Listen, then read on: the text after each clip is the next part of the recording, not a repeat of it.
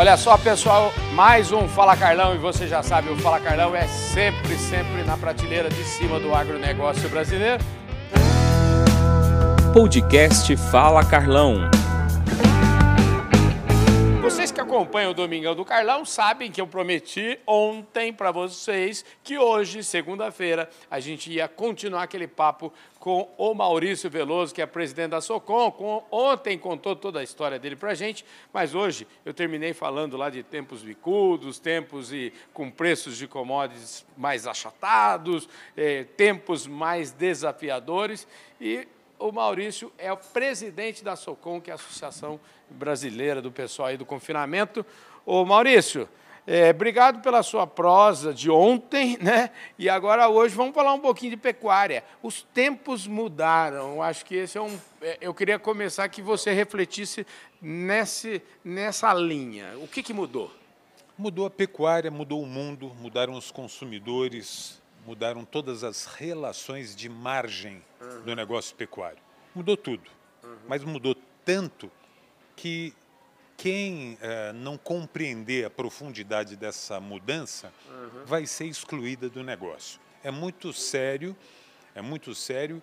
eh, e a gente sempre disse, Carlão, que a pecuária não quebrava.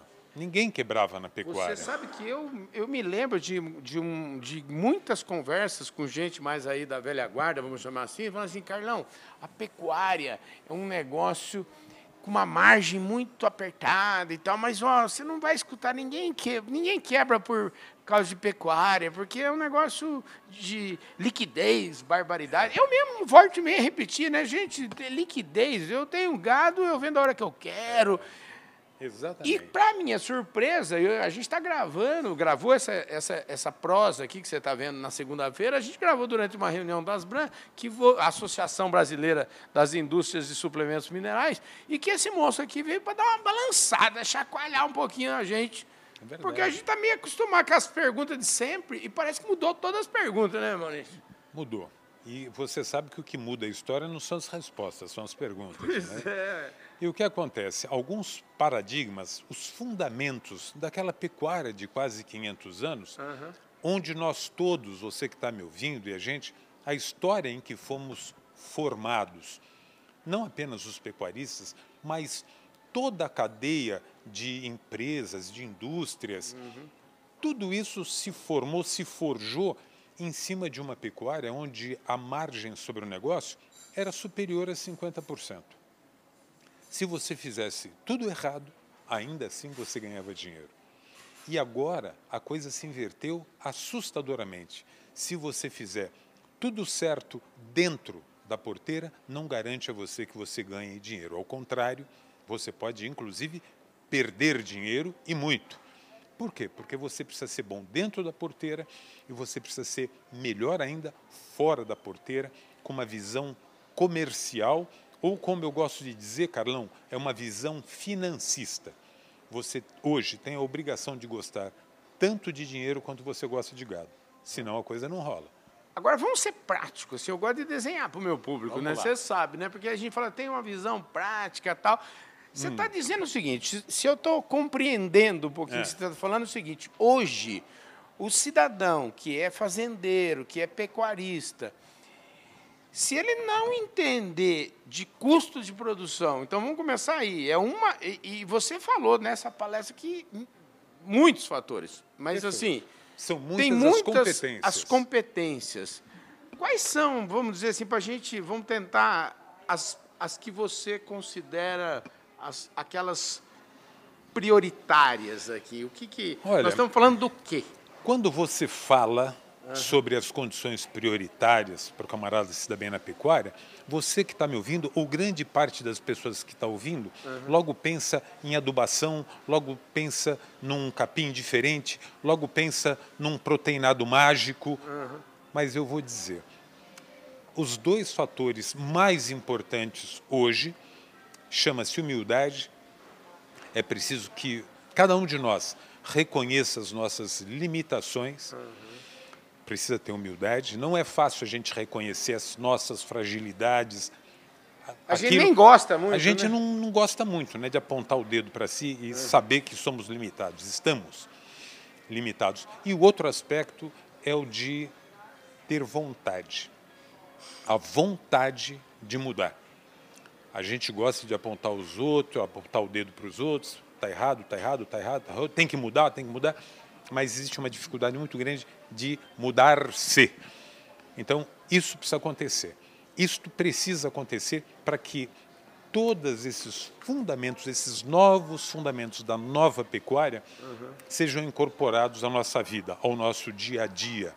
Então, é preciso, Carlão, é preciso que, por exemplo, a gente não trabalhe mais é, de forma automática. Vende boi, compra o bezerro. Não. Você vai comprar o que e por quê. Ele precisa ter uma estratégia. Uhum. A hora que eu quero comprar alguma coisa, seja bezerro, seja bezerro, seja vaca, você tem que traçar naquele momento a história desse animal para frente. Uhum. Esse animal, qualquer um desses animais, um dia tem que virar dinheiro. A vaca ah, você vai ser criador? Vai vender o bezerro? Tá certo. Eu estou comprando. Esse animal, ele vai ficar quanto tempo na minha mão até ele me dar o primeiro lucro? Aí eu tenho que desmamar o primeiro bezerro, a primeira bezerra. Quando que esse animal vai estar me dando dinheiro? Até lá, eu estou num ciclo de alta ou num ciclo de baixa? Eu estou comprando um animal com ágio ou com deságio? qual é a classe animal que está mais favorável para eu comprar hoje? É o bezerro, é a bezerra, é o garrote, é o boi magro? Ou está no momento de eu não comprar absolutamente nada, de eu ficar no stand-by e deixar minhas pastagens descansarem? Quer dizer, esta visão é muito importante. Quando que eu devo fechar uma venda? Eu fecho uma venda e compro o bezerro ou eu compro o bezerro para depois esperar que o mercado me seja favorável, para que os astros se alinhem e eu tenha a sorte de a arroba daquele dia que eu for vender vai estar cobrindo os meus custos e me dando margem, hein? Isso é cassino. Uhum. Isso é cassino. Pecuária não é cassino. Acabou. Então, é preciso que tudo isso seja repensado e, mais do que repensado, seja incorporado no dia a dia. E a gente não pode ter vergonha, Carlão, de, de dizer: não sei, estou perdido, não sei como é que eu vou fazer, e contratar alguém competente. Não é para contratar o mais barato, uhum. qualquer um. Você precisa contratar alguém que seja melhor, muito melhor do que você. Não vai atrás do mais barato, porque vai dar com os burros na água, vai aumentar o seu, o seu prejuízo, muito. Escuta, é, nesse cenário que a gente vê, de, eu falei de tempos bicudos, eu me referia por conta dos preços das, das, das, das atividades que caíram bastante, mas como é que mesmo assim você apresenta um case de gente que está ganhando dinheiro e gente que está perdendo dinheiro na mesma época. Me conta, como é que Carlão, pode isso? Olha, essa, qual, que, o que, essa... que, qual que é a diferença entre um e outro? Carlão, essa é a parte bacana e a parte triste. Uhum. No fechamento do ano passado, 2022, nós tivemos muitos, muitos confinadores, terminadores. Eu digo terminadores e confinadores porque necessariamente não precisa terminar em confinamento convencional, pode uhum. ser em uhum. TIP, algo do gênero. Mas a gente uh, assistiu pecuaristas ganhando uhum. 500, mil, 1.500 reais por boi abatido. E a gente, no mesmo dia, nos mesmos momentos, dentro da mesma indústria frigorífica, a gente assistiu pecuaristas perdendo 500, mil, 1.500 reais por cabeça abatida. Ora, parece que a gente está falando de dois planetas, de duas galáxias diferentes. Uhum. Como é que pode uma pessoa ganhar 1.500 reais por cabeça naquele dia no abate e outro perder 1.500. É muito simples. Esse que ganhou, ele fez toda a lição de casa, inclusive a comercial. Uhum. Inclusive a comercial. Então, ele garantiu margem lá quando a bolsa mostrou, quando os preços futuros anunciavam uma boa oportunidade. Como este pecuarista conhecia muito bem os custos dele, e ele sabe que comprando um bezerro, comprando um boi magro, naquele peso, uhum. ele sabe qual é o custo que ele vai ter e lá na frente ele sabe a margem que ele poderá ter. Então ele fecha. às vezes antes de adquirir o bezerro ou o boi magro. Não, não se discute a competência dentro da porteira em produzir um boi gordo, uhum. mas em produzir e garantir margem sobre o negócio que está fazendo. E isso muitos não fazem por falta de hábito, uh, tem dificuldade de modificar o seu dia a dia ou de buscar assessoramento competente e acaba trazendo prejuízos.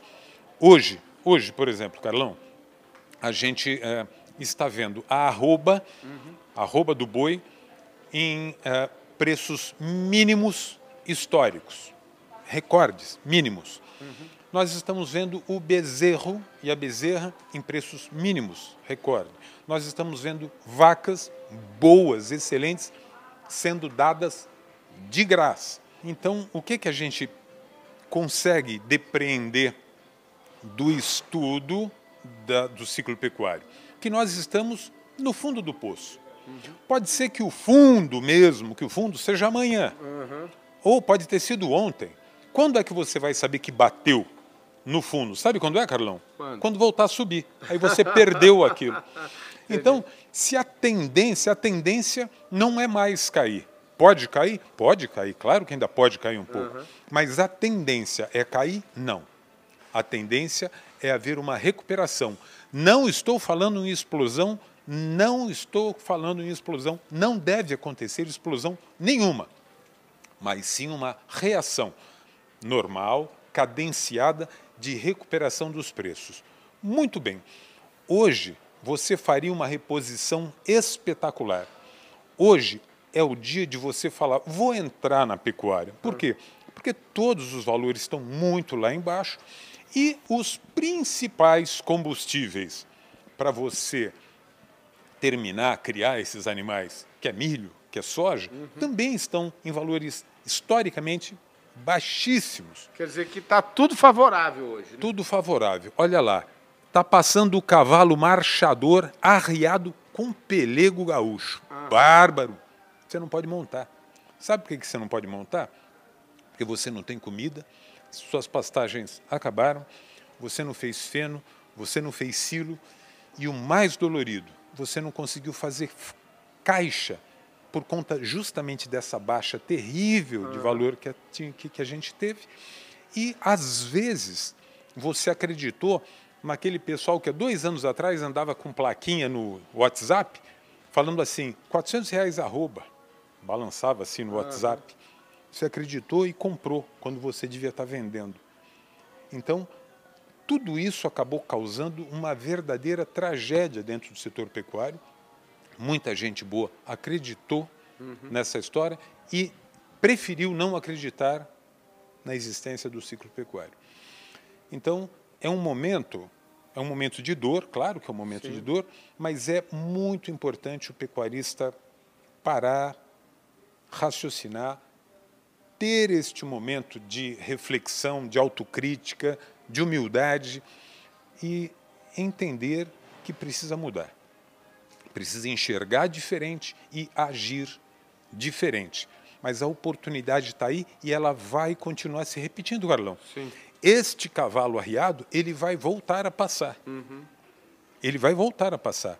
Mas é importante que a gente, todos nós do setor, paremos de agir com a emoção. Não é com emoção. A gente não pode torcer.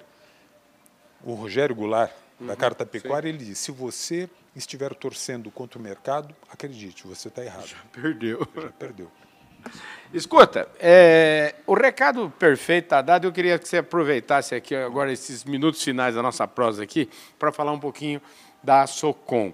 E eu quero, ao, ao, ao, te pedir isso, também quero falar um pouquinho, porque parece que todo esse, esse desenho que você fez, todo esse panorama que você trouxe para a é. gente, eu, na minha mente, eu vejo isso parece que tem uma palavra importante que é a questão da informação, da educação, na verdade, e é um modus de é, é assim, é uma coisa mental que tem que mudar. Ah, é. É, eu queria que você falasse um pouquinho então disso e do trabalho da Socom e como e que tipo de trabalho que a Socom faz que pode ajudar o pecuarista a dar esse a fazer esse turnaround. Esse... Bom, vamos lá. Essa questão né, do, do autoconhecimento e da coragem para mudar já está dito, não é?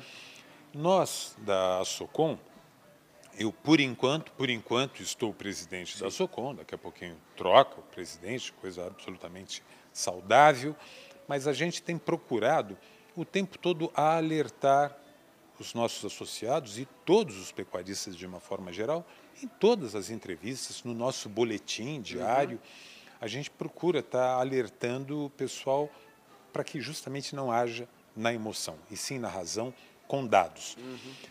E a Socom, ela, ela trabalha ela trabalha em dois campos é, diferentes que, na verdade, estão integrados e se apoiam. Um é justamente é nesse aspecto de cuidar para que o pecuarista trabalhe sempre com margem positiva. E o outro campo em que a gente trabalha é o campo político, hum. né? É o campo político, político que político partidário.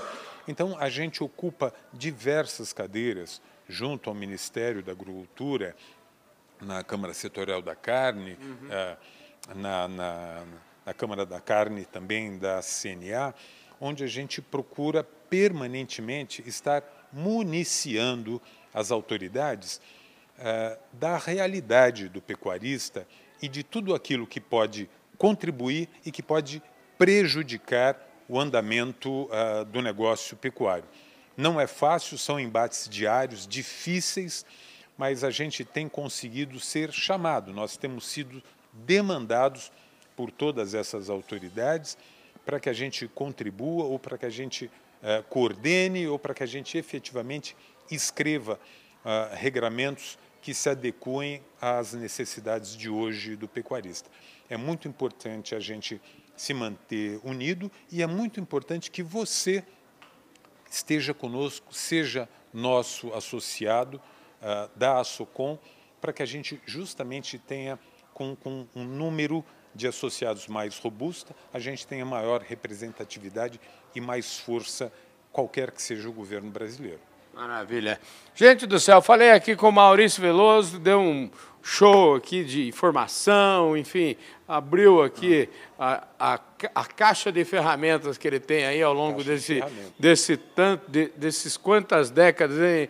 Três ou quatro décadas aí trabalhando já em prol do agro. Já, já, tem um punhado delas. Já tem um aí, punhado é. delas. Então, Maurício, obrigado pela sua gentileza de falar com a gente, obrigado por esse, é, por esse mundaréu de informações. Nós estamos sempre à disposição de vocês. Muito obrigado, Carlão. Obrigado a você. Olha, aproveite, presta atenção que essa pode ser uma das melhores crises da sua vida. Aproveite. É isso aí, gente. Como eu gosto de falar sempre, ninguém pode perder a oportunidade de uma boa crise. Então, um forte abraço, aproveite, aprenda com ela. Um, um beijo no coração de todos vocês e a gente se vê amanhã no nosso Fala Carlão!